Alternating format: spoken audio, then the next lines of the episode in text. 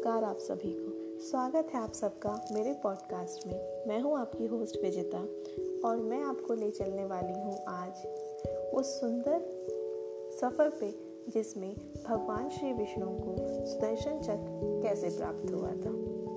इस बारे में विस्तार से जानने के लिए बने रहे मेरे साथ इस एपिसोड में।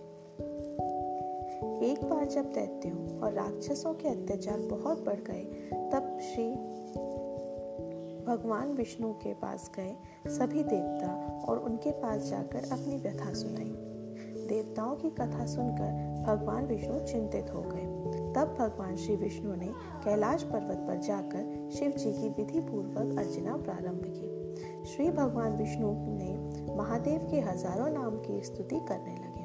वे प्रत्येक भगवान शिव के नाम का स्मरण कर उन पर एक कमल का पुष्प अर्पित करते थे।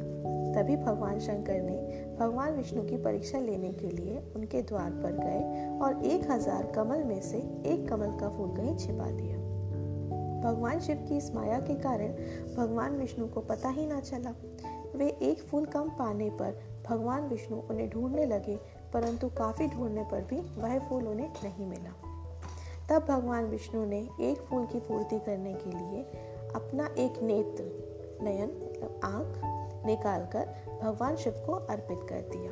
भगवान विष्णु की इस प्रकार की भक्ति को देखकर भगवान शंकर बहुत प्रसन्न हुए और श्री हरि के समक्ष प्रकट होकर उनसे वरदान मांगने को कहा।